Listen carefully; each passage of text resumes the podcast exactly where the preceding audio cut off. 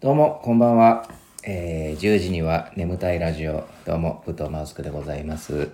えー、本日は、本日、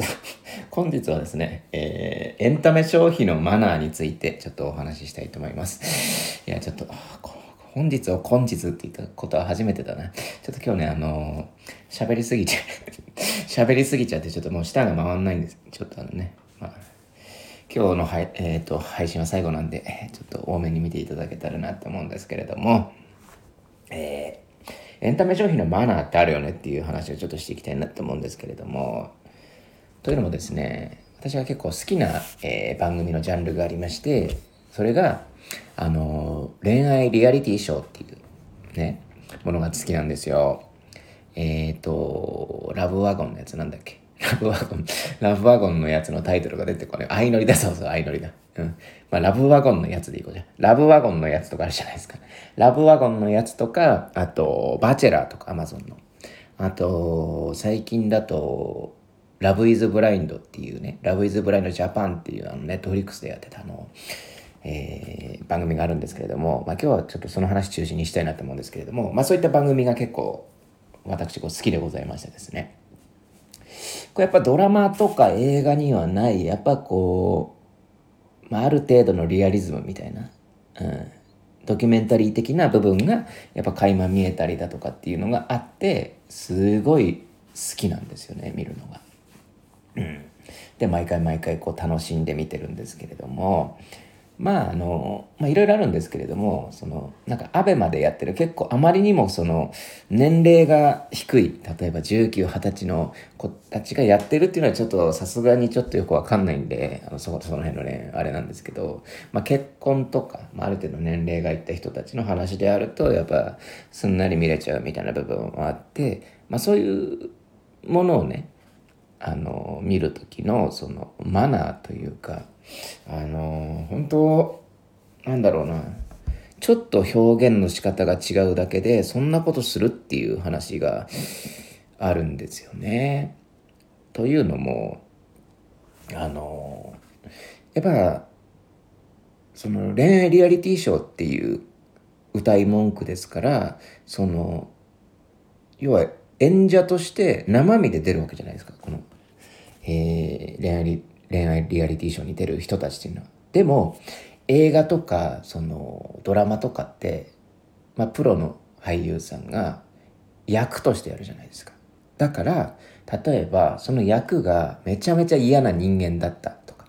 えー例えば今で言うところのなんかスカットジャパンみたいなドラマあるじゃないですかあれだってめちゃめちゃ腹立つ人めっちゃ出てくるじゃないですかなんだこいつみたいなやつって出てくるけどその人ってそのキャラがムカつくのであってその俳優さん自身があの人格否定されるってことはまずないじゃないですか。うん、っていうのがちょっと思っててそれに比べてこの恋愛リアリティショーっていうのはあのまあ、生身の人格で出てる分この生身の人格が否定批判されてしまうっていうリスクがすごいあってそれがちょっとすごい許せないっていうかもう嫌なんですね。もう見ててこのネットとかの反応を見てて。うん。なんかまあバチェラーとか最近だとあってその、まあ、今回のその「ラブイズブラインドでも結構ちらほら見られたんですけど、まあ、例えばその出演者の女性が、まあ、ちょっとなんだろう神経質的なところがあると見てて。でそういうのとかも相手にバンバン伝えちゃうわけですよ。でそれがこの女信じられないみたいなのとか言っちゃうんですよ平気で。でもそれってその人のなんだろうな側面でしかないですよね。写された一個の写真いわば写真的なところであの本当そこに尽きると思うんですよね。もうそこしかそういうふうにあの映ってるだけの話なんでそこを人格否定までしちゃうっていうのはもう頭おかしいなとしかちょっと思えないっていうのがちょっと思ってるところで。だから私の結構捉え方としては例えばこの人がものすごい嫌な女に見えるじゃなくてこの人が嫌な女性に見えるように表現されてるっていう風なのが私のこう正しい解釈の仕方というかまあそれはもう、それがいわゆるエンタメ消費のマナーといっても、もうかもう礼儀礼節ですよね。エンタメ消費の礼儀礼節だと思ってて、まあそこを本当に勘違いしちゃいけないというか、なんか本当にあのなんか友達じゃないですけど本当にここの現実にいる人間が出ててこいつはこんなやつだっつってでこいつはテレビに出てるから何文句言ってもしょいいんだみたいな感じでやるっていうのは本当許せないというかもう本当頭おかしいとしかこう思えないのでちょっとやめた方がいいのかなって思うし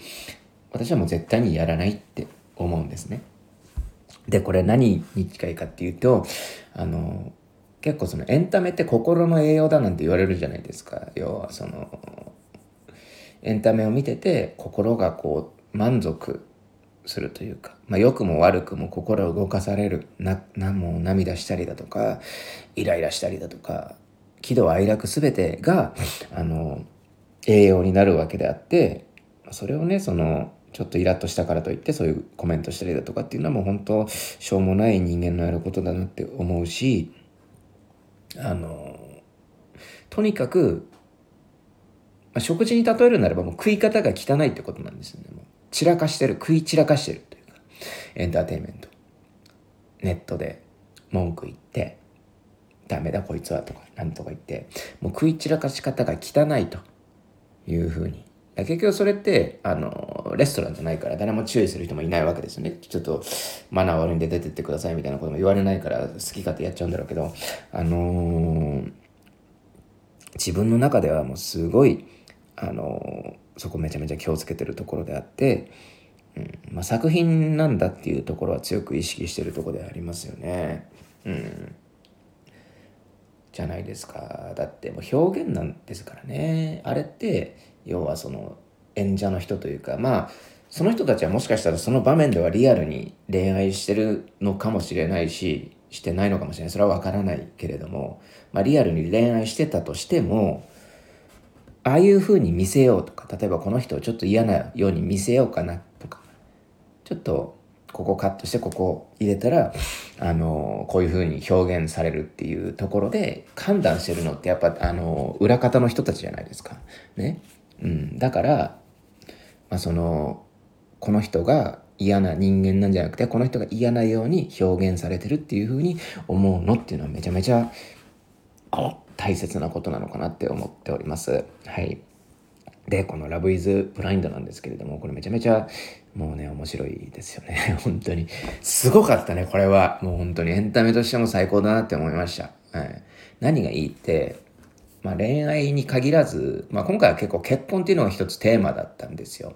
まあ、ラブイズブラインドのこうあらすじ言ってなかったですけど、なんかこ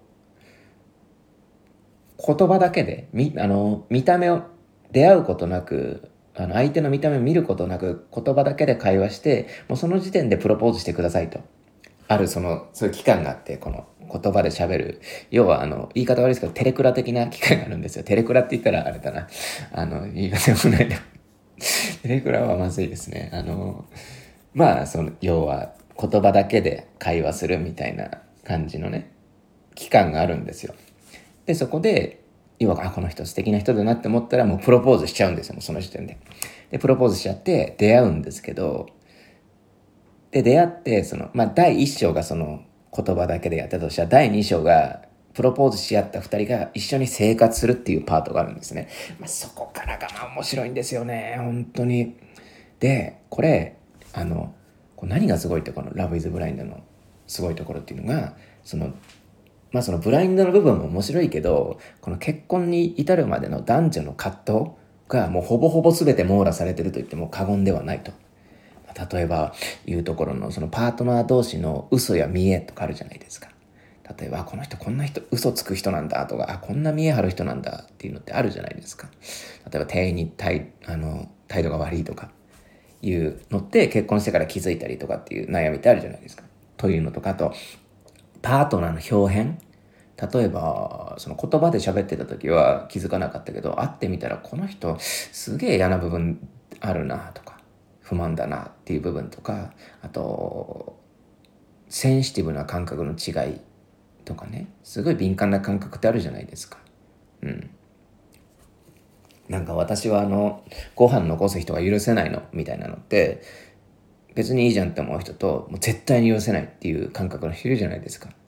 うん、だそこの感覚の違いでちょっとずつずれてって揉めてったりとかほんと雪だるま式にその繊細なことがどんどんどんどん大きくなってみたいな結婚するまでこう葛藤してみたいなのもあるしそもそもなんかこの人異性として見れないぞみたいな、うん、なんかプロポーズしたものの男として女としてときめきませんみたいな悩みとかあるじゃないですか。でそういうのもあったりだとかあと、まあ、これも結婚があるあるですよね両親の反対ですよ。両親2人は仲いいけど両親は反対してくるよねみたいな、うん、でここどうする？どう乗り越える？みたいな葛藤あるじゃないですか。まあ、そこも味わえるしあとこう恋人に対してさらけ出せないとか信用できないっていうメンタルのその問題とかいうこの結婚したら絶対どこかにぶち当たるっていう壁がその8組のカップルによっても全て表現されてるっていうね。これは面白いですよ「ラブイズブラインドね。これぜひ見た方がいいんじゃないかなって思います。で見る際はですね是非あの気をつけていただきたいのがですねまあ、この人はね、とんでもなくデレカシーがない人なんだ、じゃなくて、この人はデレカシーがないように表現されてるんだっていうふうに思うっていうのが一個ちょっとね、恋愛リアリティショーを見る一個のコツなんじゃないですかね。その方が健康的に見れて、えー、とても、えー、エンタメの消費の仕方としてもマナーがよろしいのではないかと思っております。えー、今回以上でございました。どうもありがとうございます。